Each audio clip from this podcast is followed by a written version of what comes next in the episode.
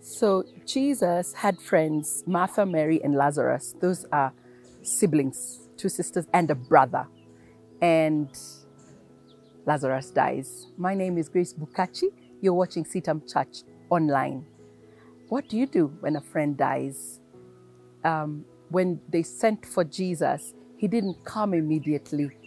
Instead, he came later.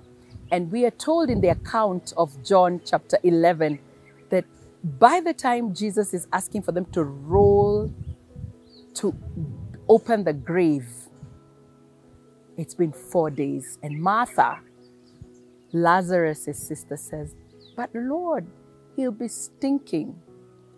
Are there situations in your life where you've had friends who've perhaps gone through situations that are not good and you want to speak life? You want them to stop being in a dead state?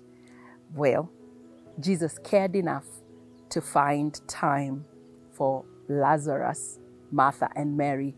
When he gets to the grave and he sees how the sisters are mourning, in chapter 11 of John, the Bible says Jesus wept. Jesus is touched with our infirmities, with our challenges.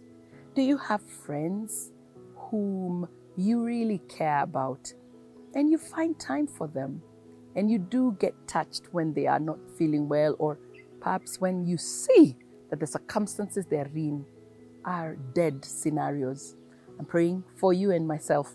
There will be that friend that can encourage another and say, Keep going. Yes. Keep pressing on. And in the name of Jesus, rise up. In the name of Jesus, Jesus said to Lazarus, said to the people around the grave, untie him when Lazarus came out, because he came out bound. So he spoke life and he spoke not just life, but deliverance from the things that have had bound Lazarus. That's my prayer for you. Don't give up on your friends.